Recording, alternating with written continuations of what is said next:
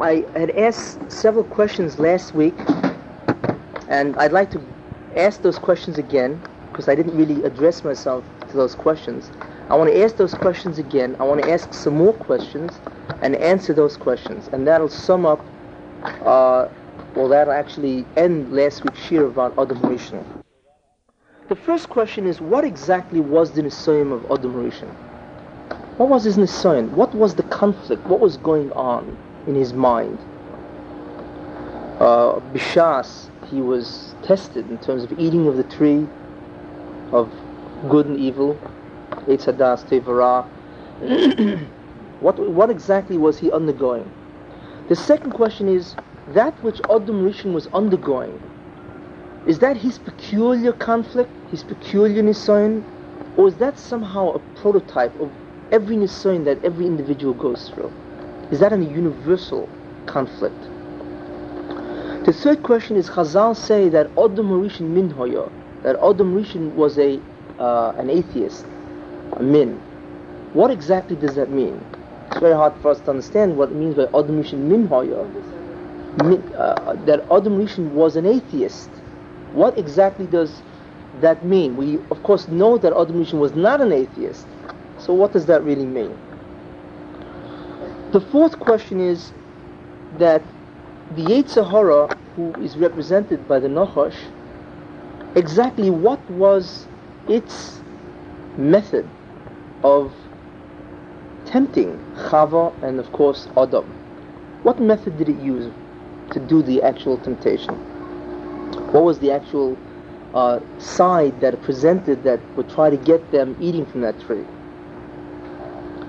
The fifth kasha is that the way the Yetzer Hara tempted Adam Rishon previously, is that merely peculiar to Adam Rishon? Is that really the way he tempts everybody? The same modus operandi, same method of conduct, the same way he operates. Is that a universal method of operation? That's the uh, fifth kasha.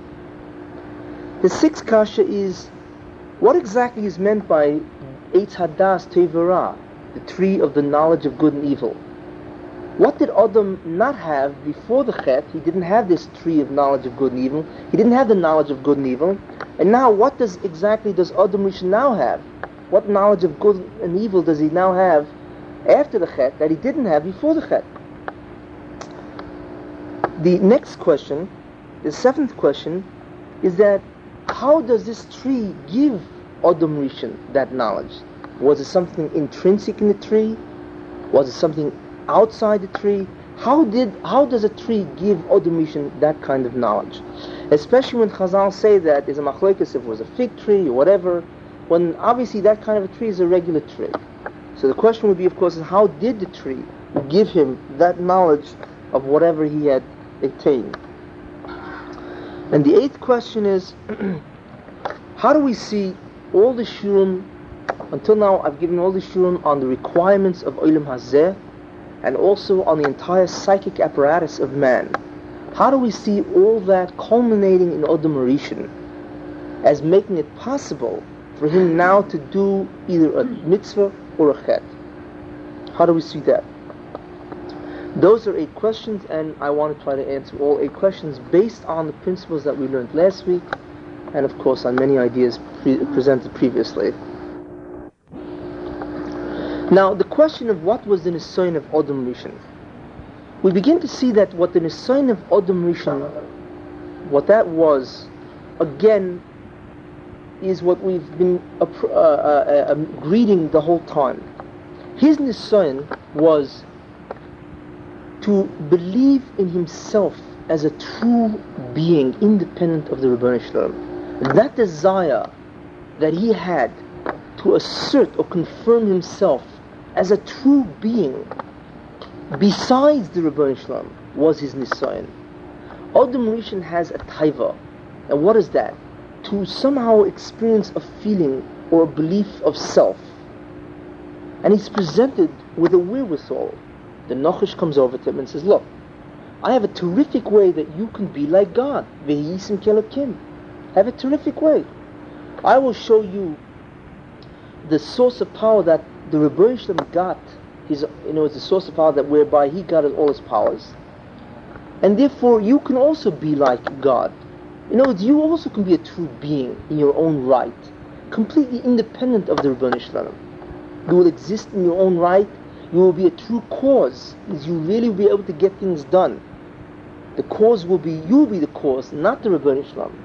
You will be a real power besides the Shalom. This is what the Nachash is saying him. And that was his temptation. Tremendous temptation to be a real being besides the Rebbe Shalom. To war with God to, di- to dispose of, to, to displace the Rebbe Shalom with itself. This is the perpetual Nisayan, or this was the Nisayan of Adam Rishon. And of course, the Nochash addressed himself to Adam Rishon in first Chava that way. Yisim Kelokim, and so on. Ki Rosh knows that the day that you eat it, your eyes will be open and you'll be able to create worlds, like Rashi says, and so on. So this was the Nisayan of Adam Rishon, to be or not to be in that sense to be a real, true being independent of the Rebbe Shalom, or not to be that. And of course, Adam Rishon had that desire, that urge, to be, to affirm or have a feeling of self, independent of the Rebbe Shalom. This was his insight.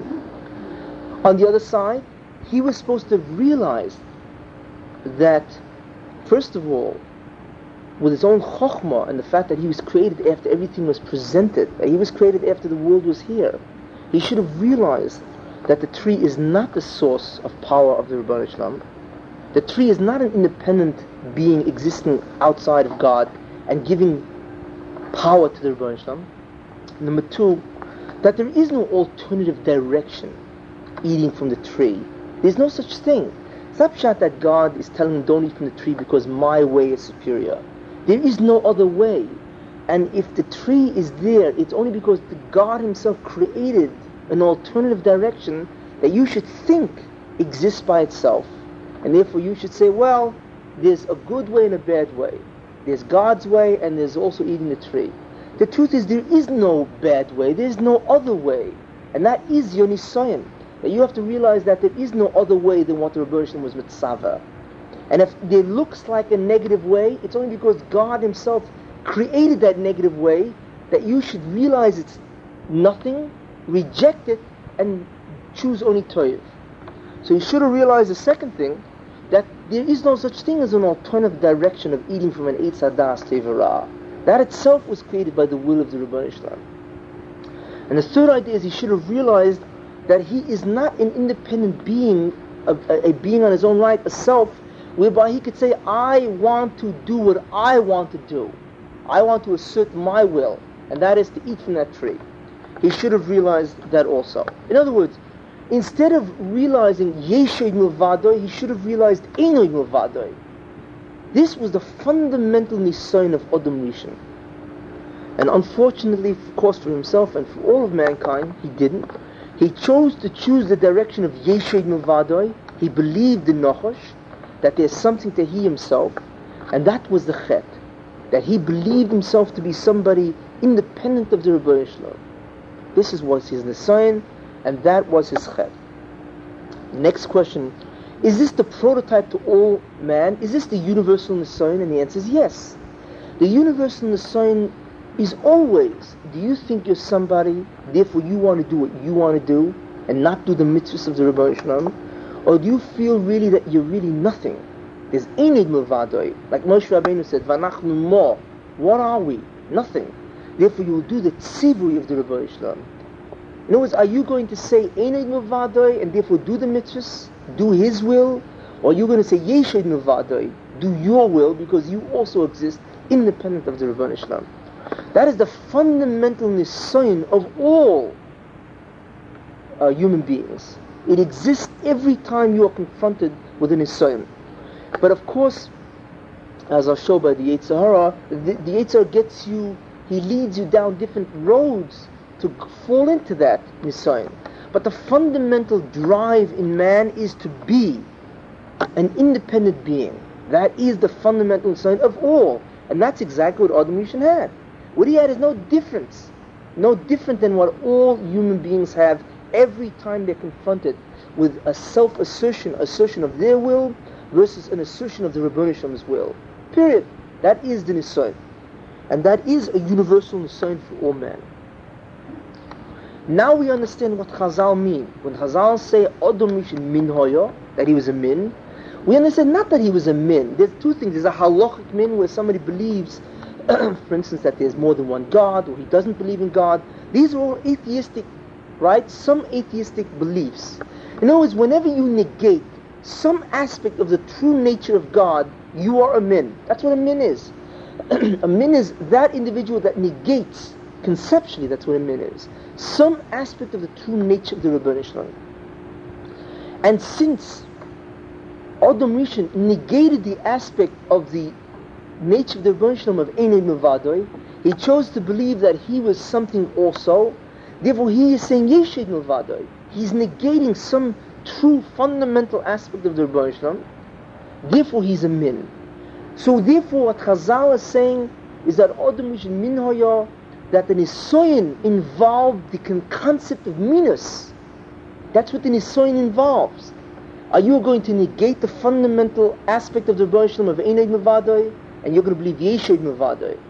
And that fundamental aspect of minus is present in every Nisoyin of every human being that lives. Adam Rishon Min Hoya, Kol Adam Min Hoya.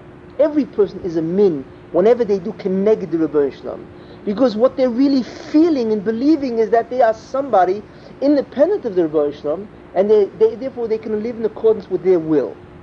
So Adam Rishon Minhoya means that the fundamental conflict was an issue over minus, not halachic minus, because it's not that Adam Rishon believed that there was no God, Chas v'shalom, there were many gods, no. But any denial in some fundamental characteristic of the Rebbeinu is a minus of some sort. And that's what Chazal mean, that his fundamental conflict was the conflict over a minus, and the fundamental conflict of all men, since Adam Rishon was the prototype, is always a fundamental idea of minus. That's what it's meant by Adam Rishon min hoya. The next question of how does the Yetzer Hara, how did the Yetzer Hara tempt him? Well, the Yetzer Hara tempted him, tempted him, of course, by telling him, you see that tree, that tree can work miracles for you. And of course, we all know, as we'll see, that the tree was completely powerless to do what the Yetzer Hara said it could do. He tempted it by, the Yetzer Hara tempted Adam Rishon and first Chava by saying that you're seeking a certain desire to become like God, right? I will give you the wherewithal. I will show you how you can do it. That you can actually become an independent being equal to the Rebbeinu Shalom. There was Adam Rishon had that taiva, that urge, those needs and drives. And there's Yetzer Hara in the form of the Nachash says, I'll show you how you can do it. So therefore he was inclining him, he was showing him, I've got the answer for what you want. If you eat from this tree, you will be able to come, become what you want to become. And that is an equal to the Rebbeinu Shalom. That's the way the Yetzer Hara told them. Okay? And the question was, the way the Yetzer Hara tells Adam Harishon, what tempted him, is that the way he tempts, tempts everybody? And the answer is yes. Everybody has a drive to equal God. Man is born trying to, feeling omnipotent, warring with God, always trying to assert himself. So the Yetzer Hara says, look, I'll show you how you can do those things. And if you recall, he gives you four different things. He gives you the, the urge for pleasure, the urge for productivity, the urge for power, and the urge for potency. As if you recall the, all the Shurim and the Yetzer Hara. And he says those are the means by which you can establish a sense of self, a feeling of self and therefore you can truly believe you're somebody. Now, this is the way the Eitzah tempted Adam, and the truth is that this is the way it tempts all people. Just like the Eitz Hadas Tevara is powerless really to do that, it's an illusion. There was nothing in the Eitz, the uh, Eitz Hadas Tevara that could give Adam Rishon those powers at all. It was merely placed there as an Isoyan that he should overcome. The Yitzhar does the same thing. He says, look, if you go to war with other nations and you achieve power, that proves that you're somebody. If you build great buildings, achievement, that proves you're somebody. If you exercise your being and experience pleasure, that proves you're somebody. If you have a lot of wealth and therefore you, that proves that you can do anything you want. He does the same thing, but the truth is it's all illusions. It proves you're nothing. Because the one who gives you the ability to do all those things in the first place is the Rabban Shalom. Rabban says only the Rabban gives you the ability to us sachar hazeh. Only Rabban gives you the hatzlach and the ability. So just like the Sitra Achra in the form of the Nochosh approached, or the Yetzer Hara approached Adam and said, you can be an independent rival and equal to God by this method called a tree. He does that with us also. You can be a rival to God. You can have a sense of self and a sense of tremendous feelings of omnipotence and being by doing these methods. But just like the tree was an illusion that it wasn't anything that could provide Adam with a sense of self, the same thing, all these ways, the urges that the Sitra Achra gives you, is also an illusion. It also provides you with nothing. Because in the end, you're still the nothing that you were in the beginning. Because if a person would be able to prove himself that he was somebody by conquest, then he, would, he wouldn't have to conquer all the time. If Alexander the Great could have realized that, he wouldn't have to conquer the whole world in order that he should get a sense of power. Because the truth is that all those methods are illusions. They give you nothing. They give you a temporary sense of self, and then you're not sure again, and you go and do it. You go back and do it right over again because you're really never sure. And the answer why you're never sure is because because it really gives you nothing. Somehow intrinsically you know that it can give you nothing. It gives you not. It doesn't give you a sense of self that you really need. So we see that we see how the Yetzer Hara as a Nochash addressed himself to Adam and Chava, and we see also that the same way he fools them, he fools us all the time by giving us methods or media, uh, mediums or means which are intrinsically worthless to get what he's trying for us to achieve, and that is a sense of self. Next question, what exactly was this das of Tivara that Adam had after the Chet and he didn't have before? And the answer to that is that what he experienced after the Chet, which he did not experience before, was an actual feeling that he was somebody. He experienced the illusion that he was somebody. And that is Ra. That is what evil is. Evil is when you experience an untruth. And the untruth, of course, was that in Mavade, now he experienced Yeshid Mavade in a real feeling.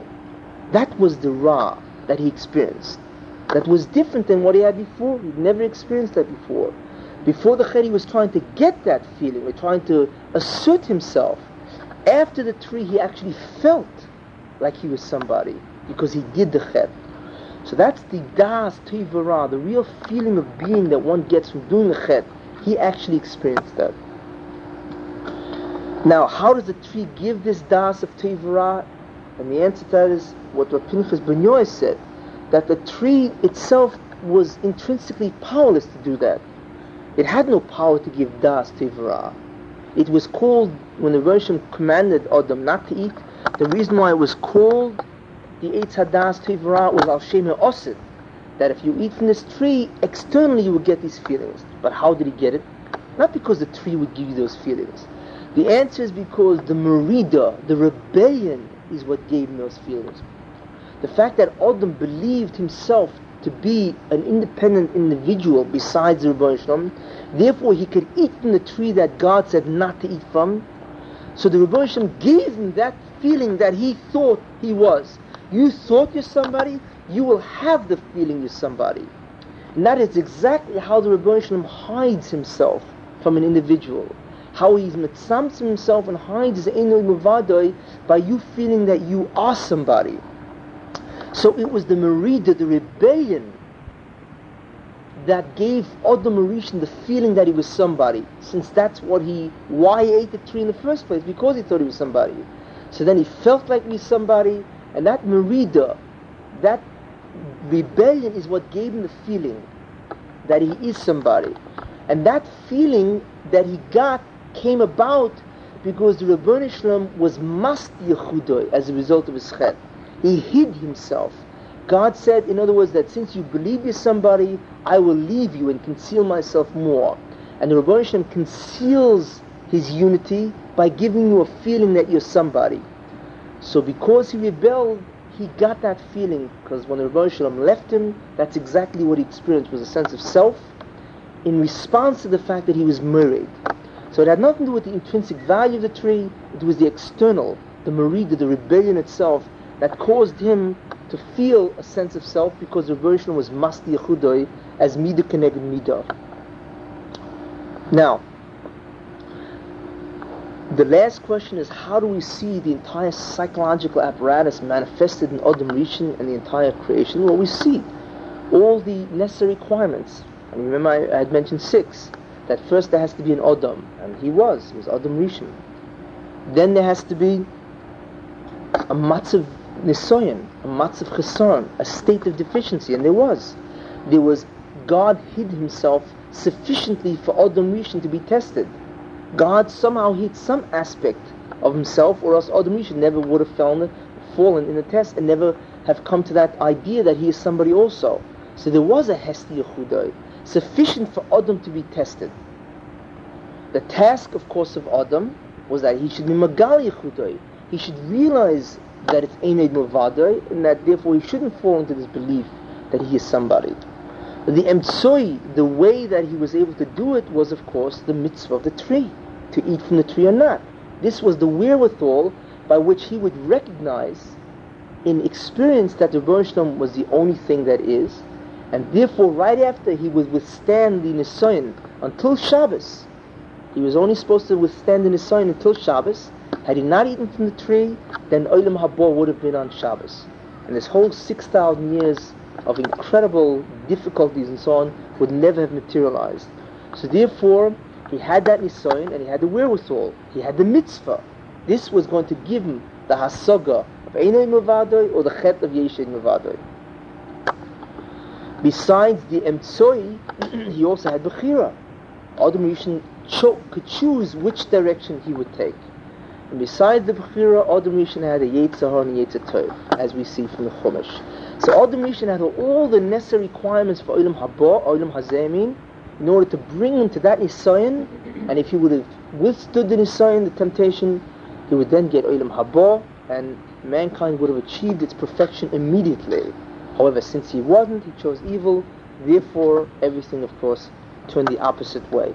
Now, where do we see the psychological structure which I have spoken about manifested in Adam? Well, we see it. Adam Rishon had a taiva to assert himself, to believe in himself, to feel a certain sense of self, independent, to rival God. And the Nochash who knew that addressed himself to that need or urge in Adam Rishon. And what the Nachash did is he pointed the way that he could do it.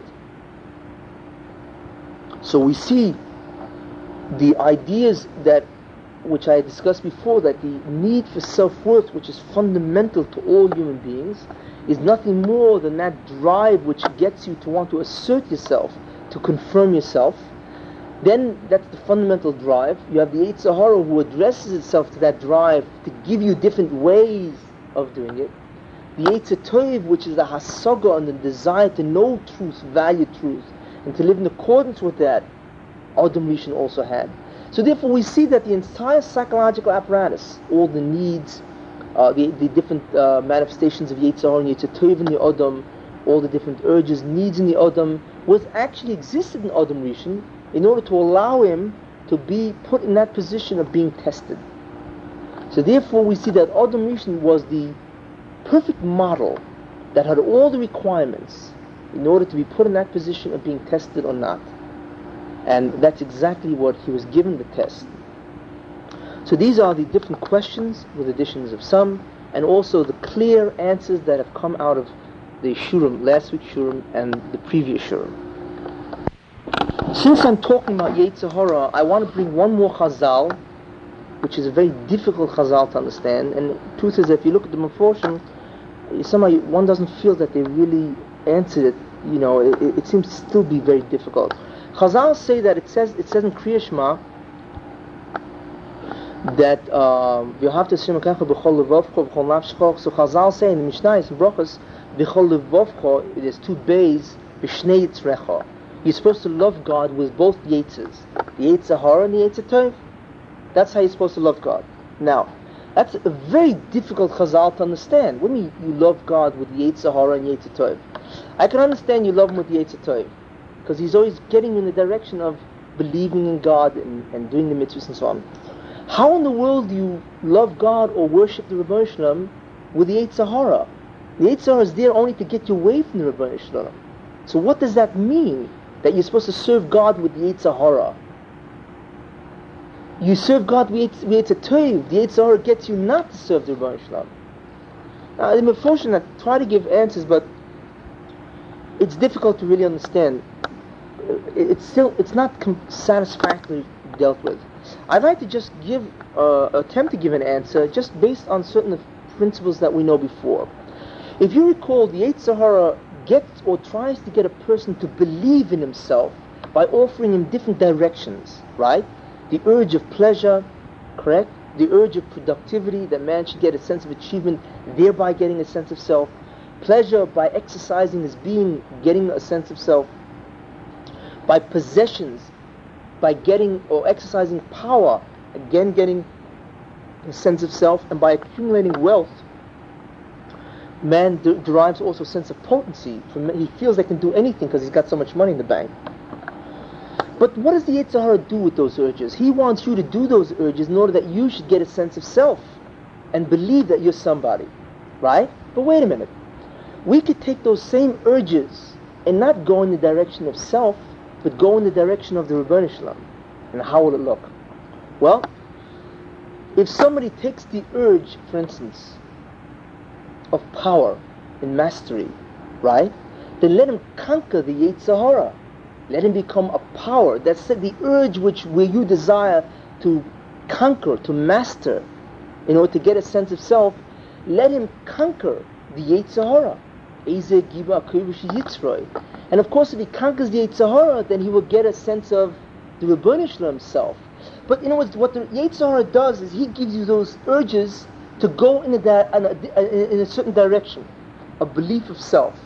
Use the same Yetzer Hara, the urges that he gives you, but don't reach the conclusions he wants you to reach. Use the same urges and reach another conclusion. And what are the urges of the Yetzer Hara? And I mentioned four. The urge, for instance, power mastery. Don't achieve power mastery in possessions and get a, a, and reach the conclusion that you're somebody. Biminatseach get a certain amount of, or conquer the Yetzer Hara. The, uh, the fact that the Yetzer Hara wants you to reach certain conclusions, and if you conquer the Yetzer Hara, and you go in the direction of the Tov, you will reach the conclusion of Ened Milvadoi. In other words, use his urge, but don't reach the conclusions he wants you to reach. Use his urge that you want to have power over others, so have power over the Sitra Achra, the Yetzer Hara. And the conclusion, of course, he reaches the opposite, Ened Milvadoi the idea of achievement, productivity, again, use the urge of productivity that he gives you, but not to, again, to have the feeling of achievement and therefore you feel like you're somebody. Use the feeling of productivity by reaching the state of Kedusha, a certain level that a Jew is supposed to reach, Kedusha, okay? That a person, a tzaddik, that if you reach that level of achievement, then you will get a sense of not self, but a sense of Enid Muvadoi. So again, use the urge of productivity, achievement, but what you should achieve is not to get a sense of self. What you should, your sense of achievement should be the achievement of reaching the madrig of tzaddik, that same urge. But don't achieve wasteful things or meaningless things. Achieve becoming an Eved, a tzaddik and if you achieve that, then again you come to that sug of Enud Mavada. Again, contrary to the conclusion that the Yetzer Hara wants to give you. The derive for pleasure. Don't immerse yourself in this world and get the drive for pleasure, or rather experience pleasurable things. Try to experience, if you want, if you have an urge for pleasure, then experience the pleasure of ruchni, of dvekus. What it means to be close to the Rebbe Shalom. That spiritual pleasure, contentment let that pleasure satisfy your urge for pleasure. And of course, the conclusion you reach will be Enod Muvadai. In other words, you're using what he's giving you, but you're reaching a different conclusion. You have an urge for pleasure, so then get pleasure of Vekas. You have an urge for achievement, so then get the achievement of being a tzaddik, Kodesh. You have an urge for power, so then beat him, master him. You have an urge for potency, the feeling that you can do something, well, if you can beat the Yetzer Hara and achieve the level of Kedusha and Tzidkis, then that is the greatest potency of all. Then you really, you have done it. Not, you have done something which you truly have caused. Because in that area you have Bechira, and you get a tremendous, somebody who's, who beats the Yetzer Hara, who, who has power over himself. If he can do that, he can do anything. Because he truly did that. That is his real, he truly caused that effect of being a tzaddik.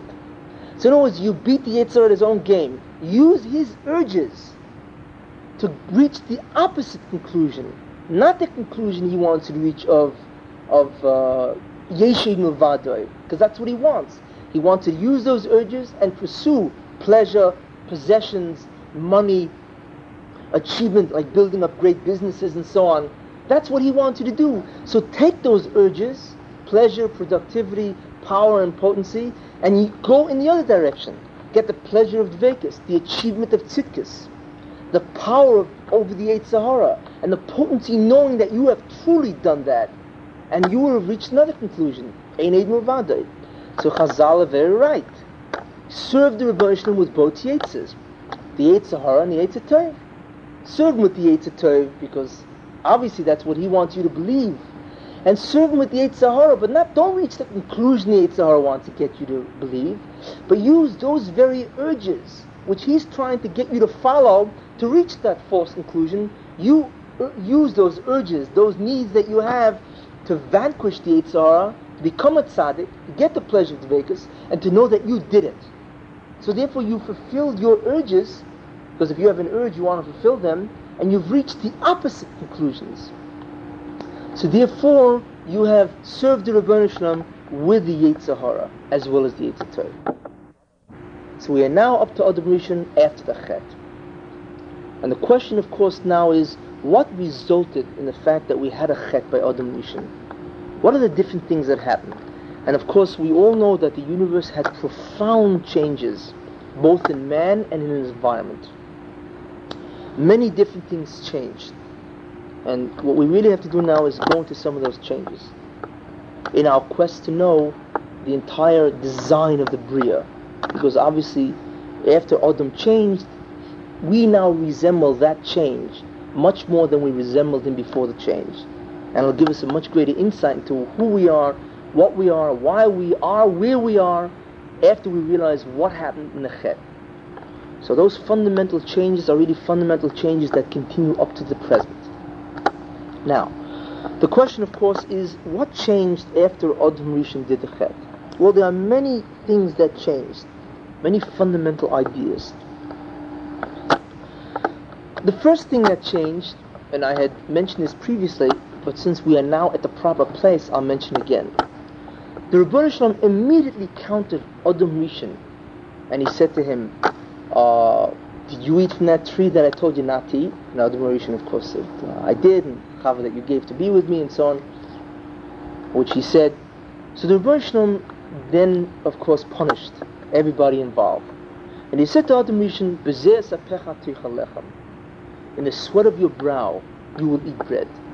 now, in order for you to eat bread, in order for you to get a parnasa, you now have to work for it. No more free free things. This isn't a no no more. Uh, this is no more paradise where everything is free. Okay, now you have to work for it. Now people think, most people think that that was an inish, or rather that the inish was that until now you got everything free, you didn't have to work, and now you're going to have to work for your living. No, the answer is not true. That's not what the Rebbeinu told Adam Rishon. That, the Rebbeinu didn't uh, give him 39 makas. Mm-hmm. That's not the form of punishment that the Rebbeinu took. The form of punishment that the Rebbeinu took is far more profound, and it's the most fundamental principle of history, which I had gone into quite a while back.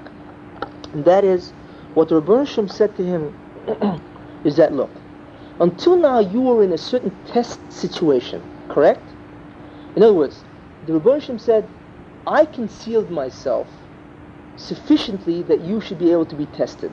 Eined Mavada or Yeshem right? So obviously God has to hide himself to a certain extent.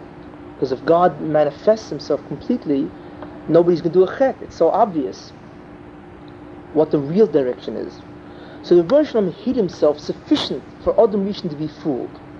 Now, so Rebbe says, look, until now I hid myself a very small amount, let's say 5%.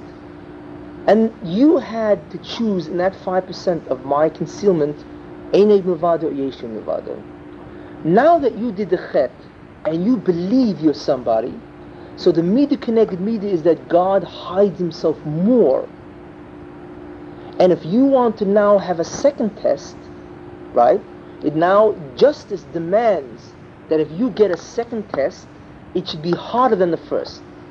Because you are now responsible for the difficulty of the second test. When the Rabbanah made the test, God was the cause of the evil that was found in the universe and the concealment of himself. And he did that because he wanted to put Adam in that matzav. So who is responsible for the deficiency and the evil found in the universe? The Rebbeinu not Adam. Adam Rishon did the chet, so all of a sudden he came out with the belief that he was somebody. So he now was responsible for evil coming into the universe, or for that belief coming into the universe. In other words, when he said that I am somebody, the Ribbono Shel Olam concealed himself much more in response, Mida Keneged Mida. And the Ribbono Shel Olam said to him, even though I now give you a second test, however, that test must be harder, because justice demands that if you fail the first test, then since you caused the difficulty of the second test, therefore it is much harder, obviously, for Adam Rishon to do.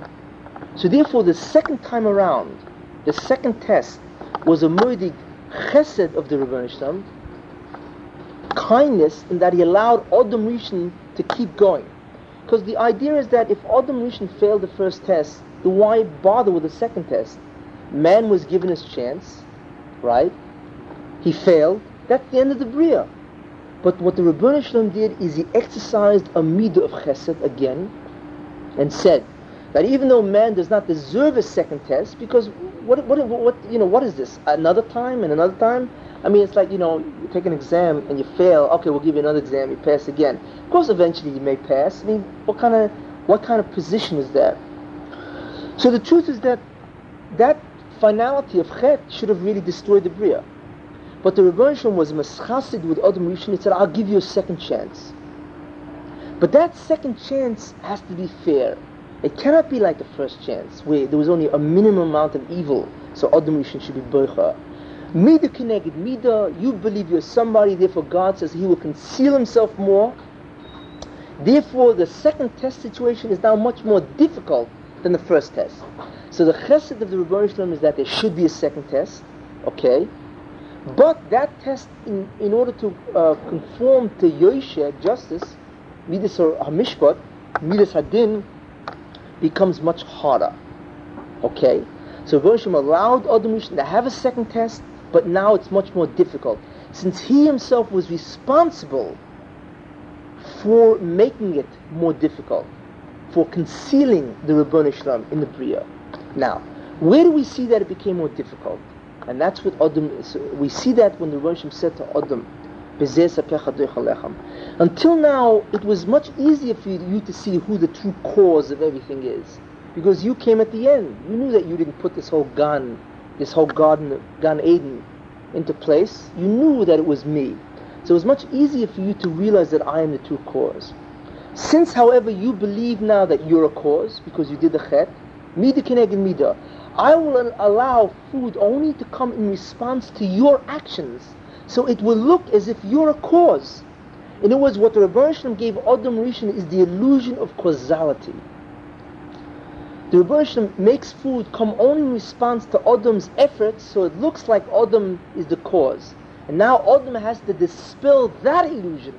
So obviously it's much harder. It is now much harder for Adam Rishon to see the yichud of the Rebbe because he is now being given an illusion of causality, as if he really is the boss. Because for Haraya, food is only coming when I work, so obviously I'm the cause.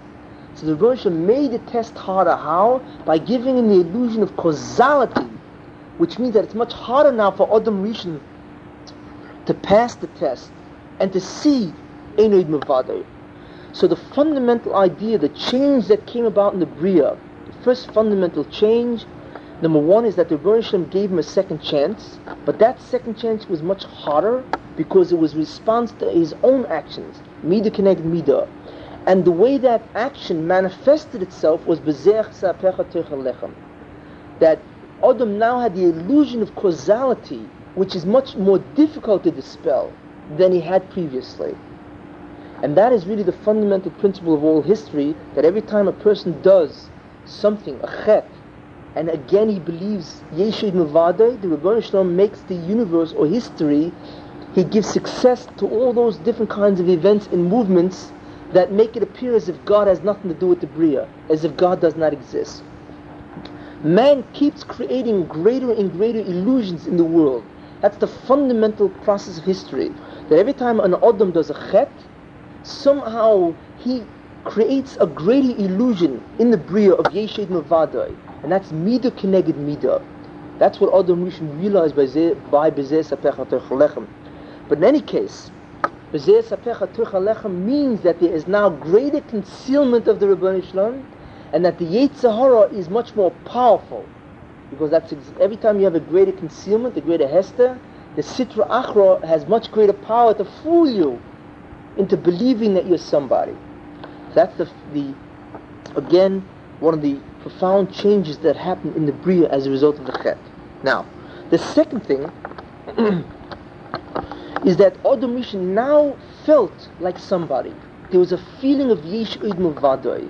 There was a das of Toiv and Ra, which he did not have previously. and remember, that das of Tev and Ra is nothing more than the way the Ribbono Shel Olam hides himself. God hides himself from you by giving you the feeling that you're somebody. Memeli, you're not makkah the emes. You're not makkah the Ribbono Shel Olam. That feeling is the worst thing to have. Like it says in Chazal, that the like it says in the Gemara, the Rabbi did not find a better state for Klal Yisrael than poverty. Anius. What does that mean? The Rosham has not found a better matzah for Klal Yisrael, a better situation for Klal Yisrael in poverty. And the answer is because if you're a poor man, you're not going to make the mistake that you're somebody. Because your situation shows it to you all the time. Obviously, it shows your limitations. But if you're a rich man, it's much easier to fall. So the truth is that the best condition that a person can be is a condition which will not fool him so many times. And poverty is better off than, of course, uh, wealth. So that's what the Chazal mean, that the version for clients, well, it's much better really for Yidden to be poor, because they won't make that error that they're somebody's. They won't become Baggaivas than if they're rich. It's the same idea here. That Adam now had the feeling that he was somebody, and that feeling was given to him in order that the Rosham hides. But that's raw, that's evil because that's going to make him do a lot of more chatoim. It's going to be much harder for him to dispel that feeling that he feels like somebody. It's much harder to come to the MS. So that's the next major thing that Adam Rishon had. now there are also other things that happened? The, the third thing that happened is that the Yetzer Hara, which was previously external, now became internalized. The Yitzhar was external to the Adam in the form of a Nachash. He could not influence the physical body in the sense that he was not internal. As a result of the fact that the Yitzhar entered man, because what happened? Adam Rishon felt like he was somebody, which is nothing more, right, than the Rebbe hiding himself. And now Adam Rishon is having that feeling of Yesh Oid Mavadai, and the Yitzhar is therefore enters the human body. So the Yetzer is now inside the human body, not outside the human body. Previously, it was possible to run away from the Nachash. The Yetzer is outside the body, you can run away from the Nachash, and that's the end of the Yetzer Hara. Once the Yetzer Hara became internal as a result of the Chet, it was mazdabik to the body. The Yetzer Hara now had complete control over the physical body. So therefore, you cannot run, obviously, away from the Yetzer Hara. You take him along wherever you go. You always have the same urges, the same beliefs of self you carried around. So the third idea of which happened is that the Yetzer Hara became internalized in the Odom. He now carries around the Yetzer Hara wherever he goes. evil now was mizdabe, clings to man internally, not externally. In other words, the Yetzer Hara now becomes part of the psychic apparatus of man. He now, whatever that psychological apparatus is, he now is inside the individual, giving him all those urges and pleasure drives and so on and so forth. This was the third idea that happened. And next week we'll continue on the different things that have uh, results, repercussions of the Chet of So therefore, we're going to continue now with Adam Harishon. As I mentioned last week, we, when we think of mankind, we have to think of mankind at two different points of creation. One is before Adam Rishon did the Chet, and the other is after Adam Rishon did the Chet. Because man and his world drastically changed after Adam Rishon did the Avera. Getting back to the idea of Adam Rishon, after he did the Chet, as I mentioned, many things happened of great consequence, of course, to mankind. Now, I had mentioned uh, a couple of the ideas last week, but I'll just go over them very rapidly. The first idea, or the first thing that happened, was that man was given a second chance. Now, as you recall, the whole idea was that Adam Rishon would do the mitzvah or not do the mitzvah. This was the whole point of creation. And if he would do this mitzvah of not eating from the tree of good, uh, of knowledge and uh, tree of evil and good, good and evil, if he would not eat from this tree for several hours until the end of the sixth day, he would have ushered in Olam Haba. And that would be really the end of mankind in the sense of this entire 6,000 year period as we know it. However, Adam Rishon did not do that. He did eat from the tree, and therefore he changed or altered a great deal of what was to be. Now, logically, we can ask if a person has to take a test and he fails it, that's the end of it. He was given an opportunity, he failed the test, that's the end of the experiment called man. However, the Ribbono Shel Olam decided to continue the experiment because first and foremost, the Ribbono Shel Olam is a Baal Chesed. In other words, the Ribbono Shel Olam wants mankind to earn reward in, and get Olam Haba. It's akin to the father, let's say, who has $500 million and he wants to give it to his son, but he doesn't want to give it to his son for free because then the son will not appreciate the value. So what he does is for his son's sake, not for his. He makes him work for it. So the son will appreciate the value of what he's giving him. But what happens if the son doesn't want to work? He goofs off, he fools around. Who has a greater need? The father has a tremendous need to give his son the money because what he's not interested in keeping five hundred million dollars. He wants his son to have a great deal of the reward because he loves his son. So therefore he's going to devise a way that he'll get his son, he'll give his son a second opportunity to work. It's the same idea. The Rebbe who loves mankind will not accept the fact that man has failed the first time around. So therefore what he'll do, because he loves mankind and he's a tremendous Baal Chesed, therefore he will allow man a second opportunity to get reward. However, the second opportunity now takes on a different form. Because in the beginning of the world, the universe had the sufficient conditions whereby man could be tested and he could either pass or fail.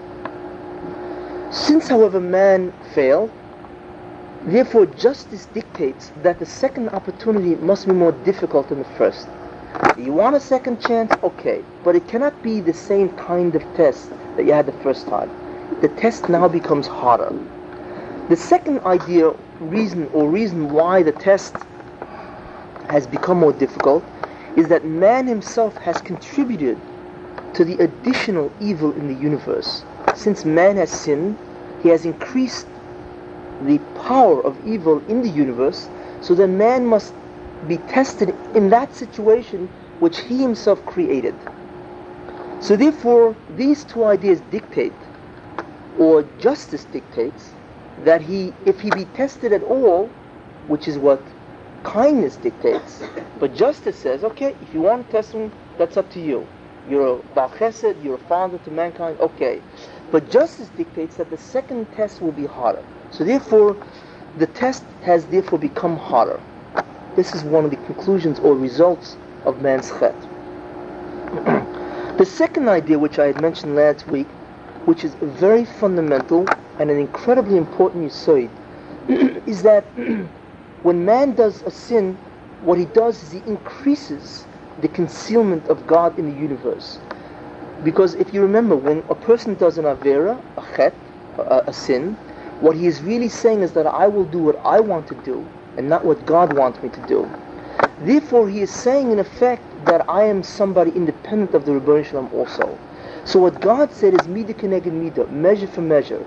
If you feel that you're somebody and therefore you did a sin, I will remove my presence even more and you will even be fooled more into thinking you're somebody. In other words, the conclusions of man's act or testimony that he feels he's somebody because he did what he wanted to do, namely go keneged the will of God. So God reacts measure for measure. You feel you're somebody, I will remove my presence and the illusion that you're somebody will be even greater to you. So it's going to be harder for yourself to dispel that illusion that you're really nothing. Okay, so therefore the consequences of man's chet was the fact that the Ribbono Shel Olam, God hid himself further from the universe. And I had mentioned how when God cursed man and he said, in the sweat of your brow you will eat bread, God was not saying to man, until now you had a free trip, you had Gan Eden where you could pull the apples off and eat what you want. What the Rebbeinu was saying to him is that until now, the whole purpose of man's conflict is to see really the own inability of his own power, that he that God is the source of all. However, man refused to see that. Adam refused to see that. So what the Rebbeinu did is he increased the illusion of causality. So he said, from now on, your parnasa, uh, uh, the pro- produce of the earth, will only come as a result of your efforts. So it will look as if your efforts actually produced these produce. So therefore, the illusion of causality was created. So now it's much harder for a person to see that he is not that which controls his own livelihood, that it's really the Ribbono Shel Olam. But again, that principle of in the sweat of your brow you will eat bread means that God conceals himself even further. In other words, he conceals the fact that he is the source of all creation and the source of all power by giving man the illusion of causality. By making man work for his bread, man now thinks that he earns his bread, bread because of his own efforts. And of course that's an illusion. And he's got to dispel that, he's got to break through that illusion. So therefore, man by his Avera created the circumstances whereby he is now under a greater illusion. And I had mentioned that this is very important because the fundamental determining principle of all history is not what the historians think that there are military causes or economic causes or political causes or whatever. What determines the events of history is how, in this particular case, Jews behave when they're tested. Every time a Jew does a chet, what it does is God conceals more of himself, which means that he gives success to whatever endeavors are going on in the world that want to destroy the Ribbono Shel Olam. For instance, you had um, the rise of major religions was given success because the Jews refused to acknowledge the Ribbono Shel Olam. They kept doing sins. So therefore the illusion that there are other gods besides the Ribbono Shel Olam was given success. It's a measure for measure. And that is basically the fundamental operating principle of history. Man causes history to develop. Man does not find himself in a historical situation. He creates his own history every time he does a chet. The Rebbe removes himself further from the Bria, giving historical events which want to go against belief in God success. That's the way history performs. Now, the third idea is that man actually had a sense of self which he never had before. This was the ra or the evil that man tasted. In other words, after doing the sin and eating from the tree, man now felt like somebody, which and that is evil in itself because it's a false feeling that man feels like he's somebody independent of the Ribbono Shel Olam is really a false feeling. And man had this. This was the when we talk about the tree of knowledge of good and evil, this is the evil that he now acquired after he ate from that tree. He actually felt as if he was somebody. And since that's contrary to reality, that is the definition of evil. That which is contrary to the reality of the fact that the Ribbono Shel Olam is really the only one who's the source of everything. So that's the third idea. The fourth idea, what changed radically, is that until then the Yetzer Hara or the evil inclination was external to man in the form of a snake. And therefore, of course, man could escape it. What happened now as a result of the fact that man increased or he did a sin, what he what happened was that the Yetzer Hara became internal.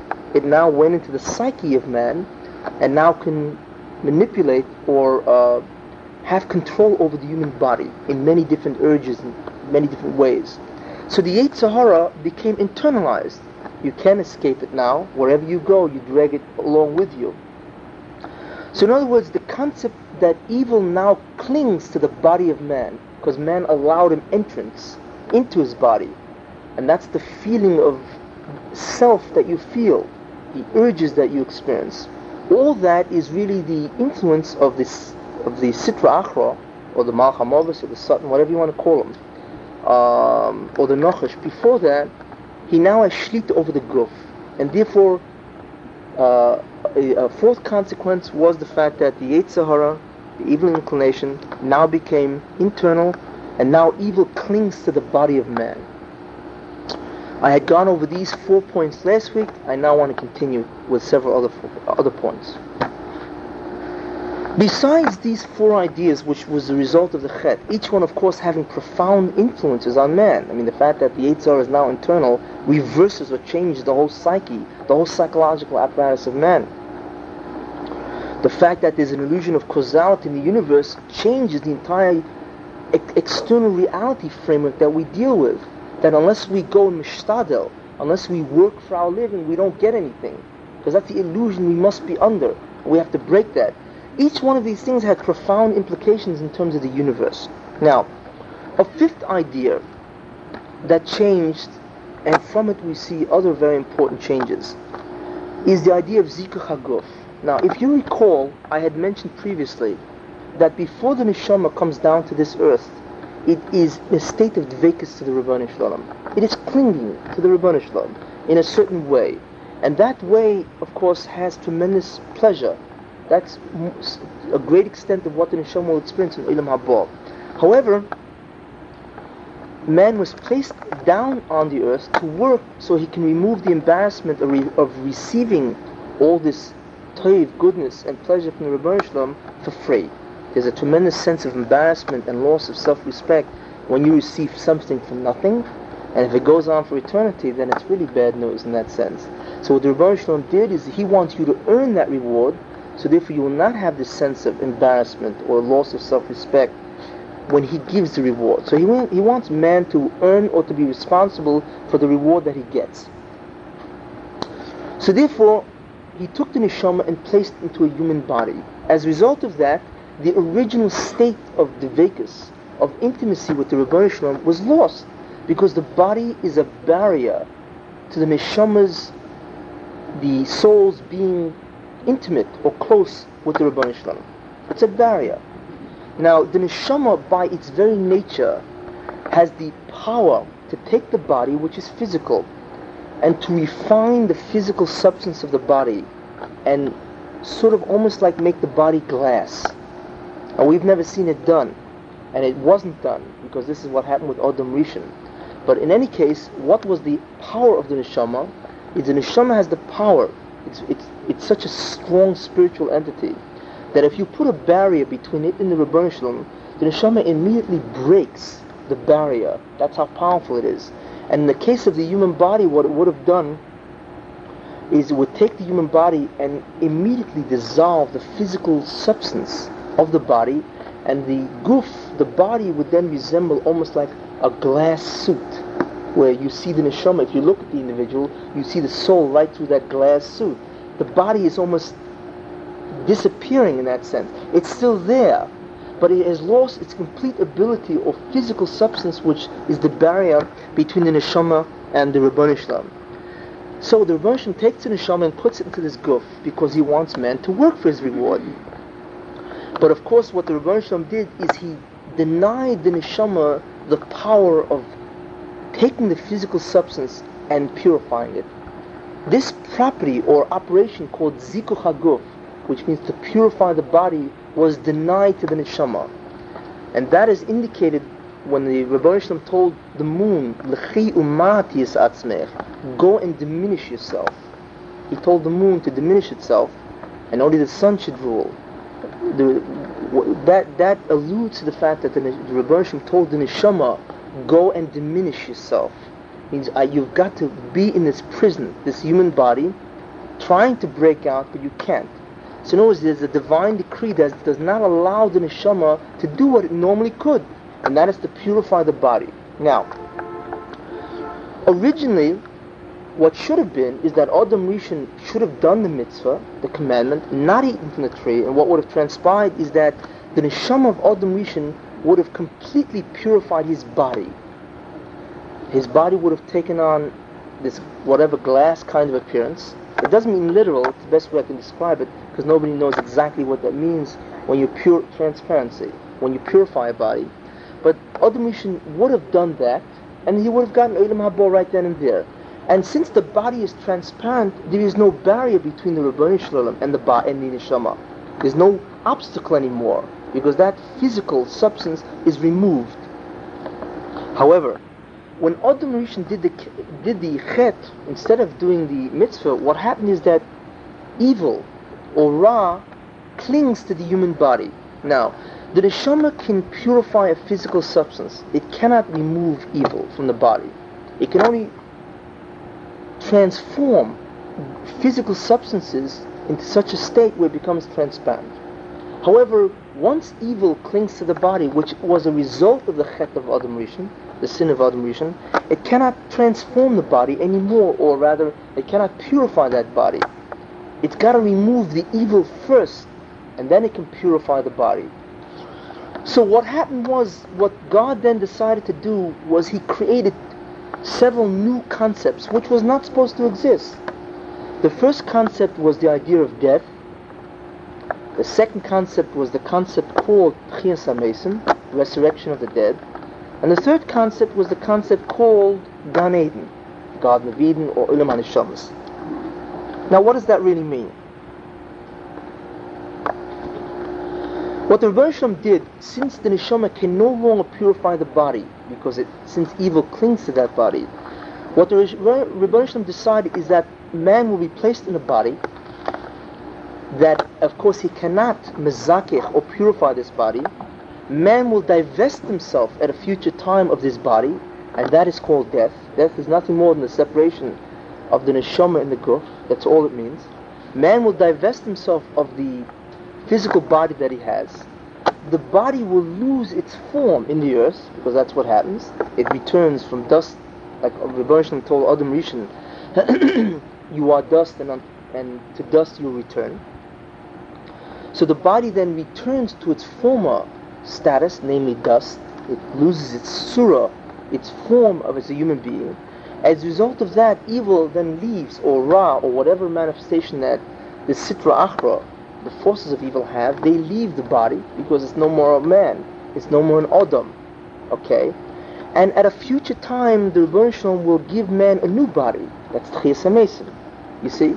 So in other words, once a person could not purify his body, death was the inevitable result. Death is not a punishment. Death is the inevitable result of the fact that evil clings to the body. The soul cannot purify that body. So therefore the Rebbe takes that body away from the neshama, and that's called death. At a future time, he will give the neshama a different body, that's called Mason, and that body the neshama will purify. And this is really what these concepts came into being after the Chet. So in other words, it was ordained that people will die, means that the neshama has to leave the body, because that body cannot be purified in any way.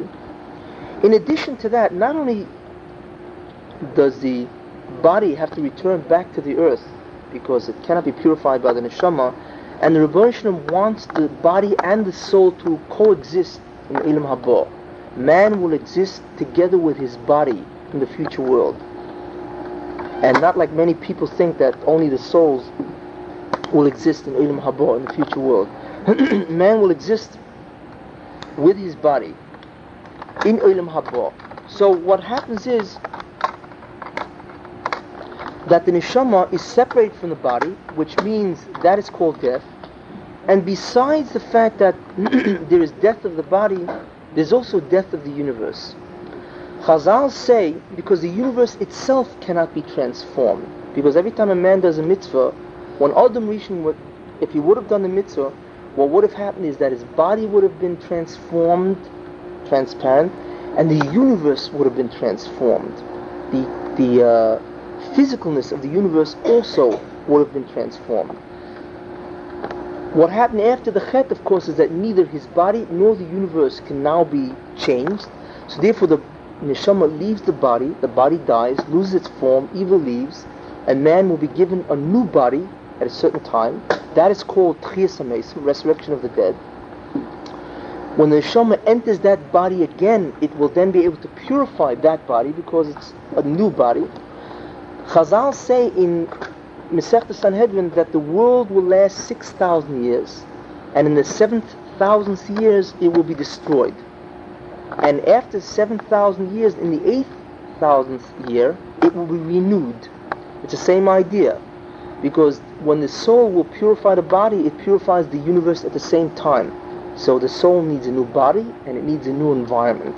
It needs a new universe. And that's the meaning of that chazal, that the world must be destroyed, just like the body is destroyed, and the neshama goes back into the body, and the neshama also purifies the universe around it, which is the environment. And that purified body and that purified universe is called Olam Haba. And we have no idea of what that universe looks like or resembles. It's something beyond the state that we're in. So far we have an understanding of why there's such a thing called death, because the soul cannot purify the body, and the soul with its purified body, with the purified world would be Olam Haba. It can't purify the body, so the body has to be removed, lose its form, evil leaves, given man, the neshama is given a new body and it gets transformed. And the world also has to get a new form. So we understand the concepts of Misa, and we also of both man and the world, the destruction of the universe, only to be renewed later. And we, under the, we understand the idea of Tchias because that's the renewal process. Now, so now it comes out that what a person does, every time a person does a mitzvah, he cannot affect his body, which is what he could have done by Adam Rishon. What he does is that he potentially affects his body in the universe. In other words, he stores up points. It's like a, a, a generator that has a greater and greater charge. Every time you do a mitzvah, a greater charge is given to the neshama, but it can't do it to this body. You do another mitzvah, greater charge, and you just the, neshama gets more and more powerful in the sense of being able to purify the body. but what does not allow it to purify the body is the body itself. When the neshama is given a new body, and Ribbono Shel Olam says, go and purify it, then it purifies the body in the exact amount of the mitzvahs it collected. You see? So therefore, what happens is that everybody will have different purified, that's right, different states of purified bodies, exactly. Each one's body depends on what kind of mitzvahs he did. So you'll notice then the interesting idea that emerges is that First of all, you potentially purify the body now. You will actually purify the body when you're given a new body and a new universe, and that's Olam Haba. And the amount of mitzvahs that you do is the exact amount that you purify the body. And if you do more mitzvahs, then you can purify it more, which means that the body is less of a barrier between you and the Shel Olam. You see? So in other words, it comes out that you are responsible for the exact amount of closeness that you have to the Baruch You do more mitzvahs, it means your body, your neshama has greater power to purify the body, not now but later. And the more you purify the body, the closer you are to the Baruch because the less of a barrier it is. The less mitzvahs you do, it means that you purify the body less, even when you get a body that's purifiable, and it means you are less close to the Rebbe That's what it means. So we see that Zikuch HaGuf the reason why it exists is because the body is the barrier. You purify, meaning you remove the barrier. And your ability to remove the barrier depends exactly on the amount of mitzvahs, because that's the credits or the charge, the amount of energy that you have to actually purify the body. Now, since it was ordained that man must die, be given a new body and a new universe later on, so what does the neshama do while it's out of the body and waiting because the world continues and the people's dying every day, right? So what does the neshama do while its body has died? Therefore, the creation, therefore, a new concept was created, which is called Olam HaNeshamas. A new place was made, which called Olam HaNeshamas means the world of souls. We call it in popular terminology Gan Eden. That's what Gan Eden is, okay? But in any case, what it really is, Olam HaNeshamas. In other words, there is a place that souls go to after the body dies, and it goes there, and it waits for the world to end or complete its course, and after it's given a new body, of course, comes back from Olam HaNeshamas back to the earth, and it arises from the dead. Now, Olam HaNeshamas is not is a place where a soul resides, but in that place, each neshama has the exact proportion of closeness to the Ribbono Shel Olam that it earned on earth. But it's still not the same as if it's in the body. In other words, the ultimate reward that any, every soul, neshama, gets is when it coexists together with the body in Olam Haba. However, when the soul awaits its future body, which it can purify, and it's in what's called the Olam HaNeshamas, the world of souls, or Gan Eden, or Elyon, that's what it's called, it enjoys or feels intimate with the Ribbono Shel Olam proportionate to the amount that it worked. But it's not the amount that it will receive in Olam Haba. Okay?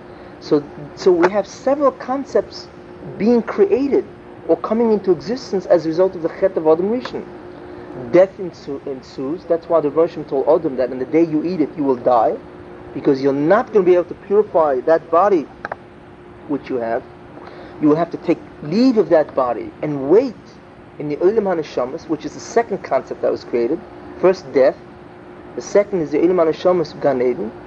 And then there will be Tchias HaMesim, which means you'll go back into the human body and then purify that with a new world, and that's Olam Haba. See? So several concepts were created as a result of the Chet of Adam Rishon. And these ideas, there was not supposed to be anything called Misa. The soul was never supposed to be separate from its body. Adam should have done the mitzvah. The soul would have purified the body it was in, never separating. Therefore, there would be no need for death, Gan Eden, or HaMesim. No need for any of these things if the soul never separates from the body. However, the soul, man did a sin, and therefore all these different concepts have arisen as a result of that. Now, therefore, we now see that these concepts, the concept of Miso, the concept of Gan Eden, the concept of Tchias HaMesim, the concept of Chiddush Olam, the, the, the concept of that the world will be renewed and so on, all of these emerge as a result of the Chet of Rishon. Now, I just want to mention one thing. When I mention the word death, it doesn't mean dying. It means any form of depletion of being, any form of deterioration of being is death. The fact sickness is also misa. Any form of, of deficiency or deterioration of any being whatsoever is what's meant by the idea of death. The ultimate death, of course, is separation of the neshama and the body. But what death in the total sense means anything which negates or uh, denies some aspect of existence. Disease is one of them. Pain is another. Any one of these ideas which somehow removes some aspect of a person in any way, deteriorates a person, is part of the idea called death. However, the, the uh, simple idea, of course, miso, the ultimate idea, is the complete separation of the shama and body, which is the complete negation of human being. Then it's no more human being. And A neshama by itself is not a human being. A human being is the idea which composes, which means the composite of a neshama and a guf. That is a human being. Uh, and a body, that's right. Without a body, it's not a human being. It's a soul. It's a different kind of entity. So, we've seen that several ideas do develop. Now, since I'm talking about different time periods of Mis and so on, I would just like to mention that as a result also of these ideas, after the Chet, you have different death, and you have resurrection, and you have different things going on, man is judged at three times. Man is judged on Rosh Hashanah, is judged after he dies, and he's judged when the universe is all over. Now, man is judged every year because depending on his actions every year, that sets up a different kind of test situation for the next year. No, it's God periodically or annually decides the structure of man's test every year. Okay? That's the first reason of, of, of judgment. That's Rosh Hashanah. The second time man is judged is after he dies. And that he's judged on the sum total of all his actions while he was alive. If he's good, if he's bad, and so on. The third time man is judged is when the universe is completely destroyed, and then everything in creation is judged. Now you'll ask me, why does he have to be judged a third time, since he was judged after he died? And that, that should have ended it all.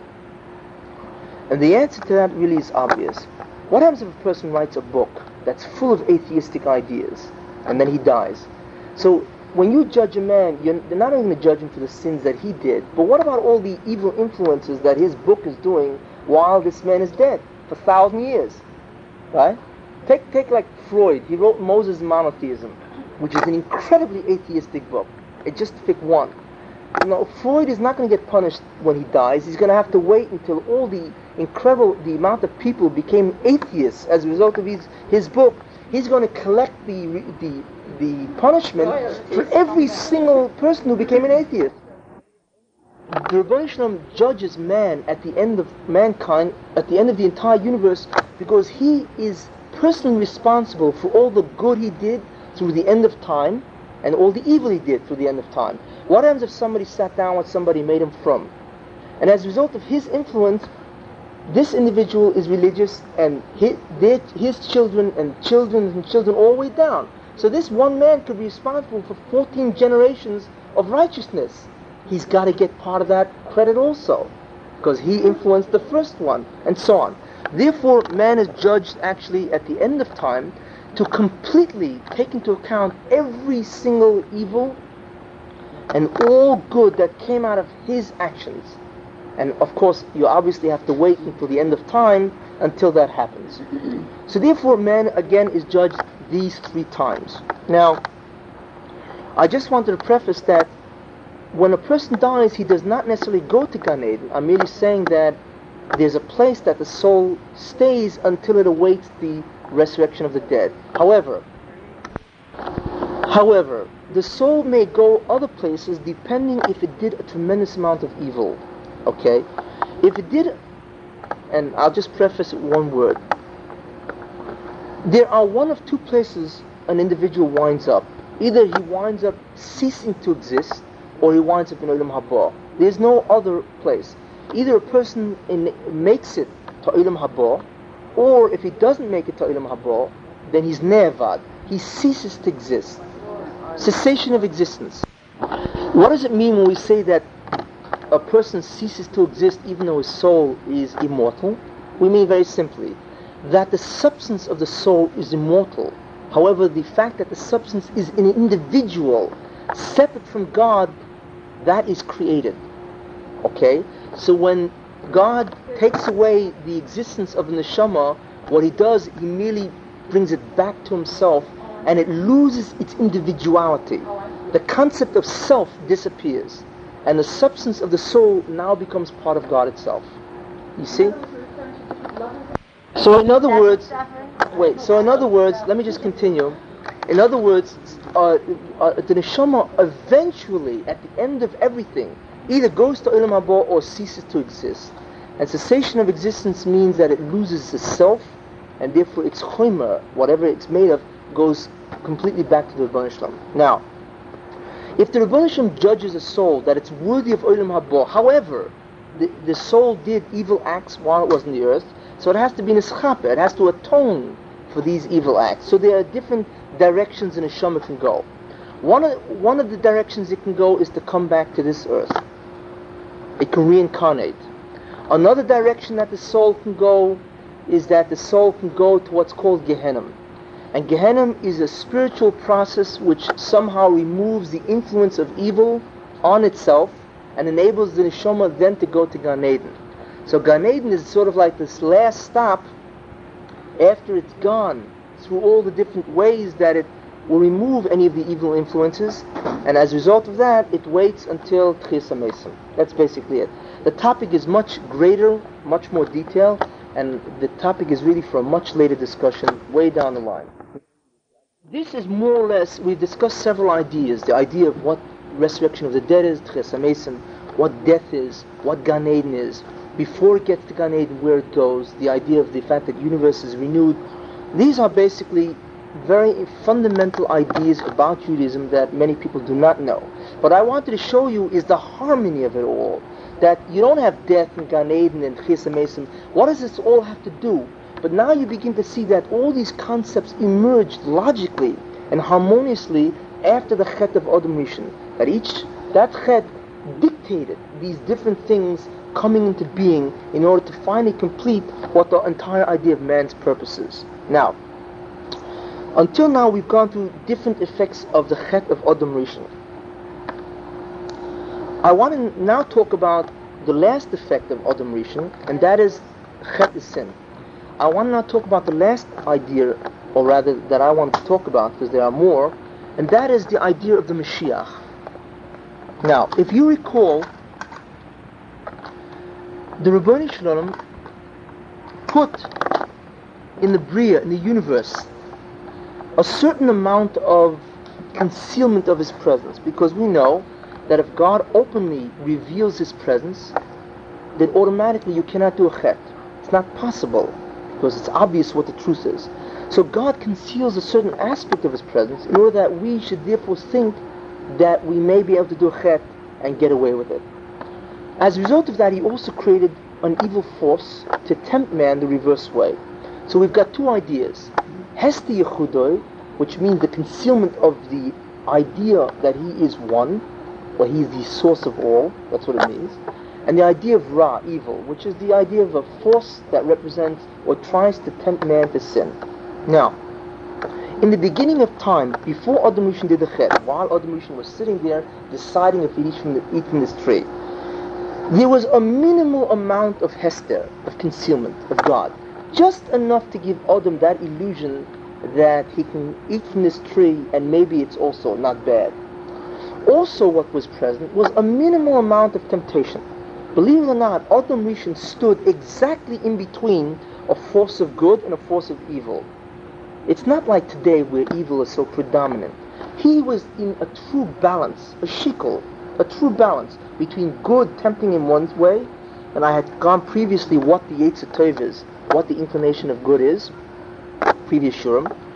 In other words, he stood in that balance between the Yetzer Hara and Yetzer Tov, the good inclination, the evil inclination. This was previous to his doing the chet. In addition to that, before he did the chet, the sin, who is the one who concealed, who is responsible for the concealment of God and the fact that there's an evil influence in the universe? Who is responsible for that? The Ribbono Shel Olam, not Adam. He was placed in a universe that had already, de facto, a concealment of the presence of God, an evil influence. Correct? in order that he should be able to do a chet if he so chooses. However, after the chet, what happened was that Adam believed in himself, if you recall what I had spoken last week about the whole conflict of Adam Rishon. Adam Rishon did the sin. What he was really saying with that is that I am also somebody and I can do what I want. I can do my will, not God's will. And in other words, he, what he was testifying is to the belief of his own independence away from God, his own independence of self as a true being distinct from God. So the Rebbe said, God says, okay, in response to your belief, I will now conceal myself further because you believe you're somebody, I will now give you the illusion even greater that you're somebody, and I will hide myself. Besides that, evil, the evil influence, the Yetzer Hara became internal, so then, who was responsible for the addition of the concealment of the Ribbono Shel Olam and the, uh, the increase in the amount of evil in the universe? Adam was. Not the Ribbono Shel Olam was. Adam was responsible now for an additional concealment of God's presence as well as the addition of more evil in the universe, correct? Therefore, it is now required two levels of work, of avodah, of service. Man has to go back, man has to undo the evil that he contributed to the universe and the concealment of the presence of God that he contributed. So he has to get back to the level of Odom Rishon, and when he's back on the level of Odom Rishon, means he's now in the amount of evil and concealment that God contributed, and he's got to work himself out of that. There are not two levels. He's got to get rid of the amount of kilkul, or destruction, that he has contributed to the universe. And when he's gotten rid of that, he now can get rid of the final concealment and evil that God has put into the universe. So there are two levels. Because Adam did the chet, he created the second level where he contributed to a further concealment and a greater growth of evil. So therefore he's got to undo what he made, and then he's got to undo what the Ribbono Shel Olam made. Two levels of avodah, right? Okay. Since there are two levels of avodah, right? There are two levels of work. To get rid of what we did, and then to get rid of what the Ribbono Shel Olam did, which is the original status of Adam Rishon. Therefore, as a result of that, two purposes, the two levels dictated two different purposes. Man has to achieve two different purposes. Now, Adam Rishon was supposed to really do several things. He was supposed to do the mitzvah, and therefore he would have been do, done what? He would have purified his body and the entire universe, as I had mentioned. He also would have removed evil and he would have brought the Ribbono Shel Olam back into the universe, and God would have then revealed himself completely, and that would have been Olam Haba. Had Adam did the mitzvah, and what he would have said, what he was really, de- he would have declared had he done the mitzvah, is that I will do your will because you are the only one that exists and not me. By saying that kind of statement, God would have then responded the way he always responds. You say that I am the only one exists, I will respond in that direction. I will now reveal myself, and you will see that I am the only one who exists. God acts in response to man's action. Just like a chet, a sin, furthers God away from the universe, a mitzvah brings him back into the universe or reveals his presence even more so. So Adam Rishon, what he would have done, he would have removed evil and brought the Ribbono Shel Olam back into the universe. And that would be Olam Haba. So it comes out that Adam Rishon, had he done the mitzvah, would have ushered in Olam Haba, which would have begun on Shabbos, the end of the sixth day. Since he failed, he failed to do that, what he then brought into concept, or rather what had to have been created, was a new idea. Adam Rishon was the first Mashiach. Now what is a Mashiach? A Mashiach means an anointed one. It comes from the Hebrew word Mashua, to be anointed. Had Adam Rishon did the mitzvah, he would be the Mashiach, which means that he would bring back the presence of God and the Rebbeinu would be revealed throughout the Bria. No more concealment of God's presence. No more evil tempting you away from that. That would be gone. The one who does that is the Mashiach. Since Adam Rishon, if he would have done the mitzvah, would have brought the revelation of the presence of God back into the universe completely, and that's what Olam Haba is, he would have been the Mashiach. However, since he didn't do that, he therefore it was necessary for it to be given to somebody else, not to Adam Rishon. You know, there's a medrash that says that Adam Rishon looked into the future and saw that David David, David, the king, was going to die at birth. He was supposed to live a thousand years. So the so Adam Rishon says, he's going, you know, why is he going to die so young? Let me give him 70 of my years. So that's why Adam died at 930 years, not at 1,000. He was supposed to live one day, because God said, in the day you eat it, you will die. At the end of the day, and one day is equivalent to a thousand years. Since Adam Rishon gave part of the day, or rather 70 years, to David HaMelech, he therefore died at the age of 930. But what does that medrash really mean? Why did he give those years to David? Because what is David? David is the forerunner of the Mashiach. What he was doing, he was giving life, or he created the concept of the Mashiach ben David. That's what it means that he gave 70 years to David. Because he failed to bring the presence of the Rebbeinu back into the Bria, he now had to give life to another person, And he would bring the Shalom back into the Bria. And it started with David HaMelech, the kingship of David HaMelech, and of course the final end of that would be the Mashiach ben David. So we, we see that Adam Rishon is giving the ability of the Mashiach ben David to exist because he comes from Dover HaMelech. Why? Because he was supposed to have done it. Now he must create the concept for somebody else to do it. And that's why he gave 70 years to Dover HaMelech.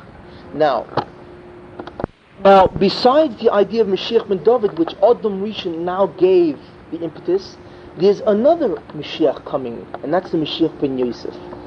Now, most people are not familiar with the Mashiach ben Yosef. They have no idea who he is, what he is. Most people have never even heard of him. The Messiah, the son of Joseph. However, next week I will begin going into further the entire ideas of the Mashiach and the Mashiach ben Yosef and what he's supposed to do. There's not really time now. So we'll have to wait next week for the entire presentation.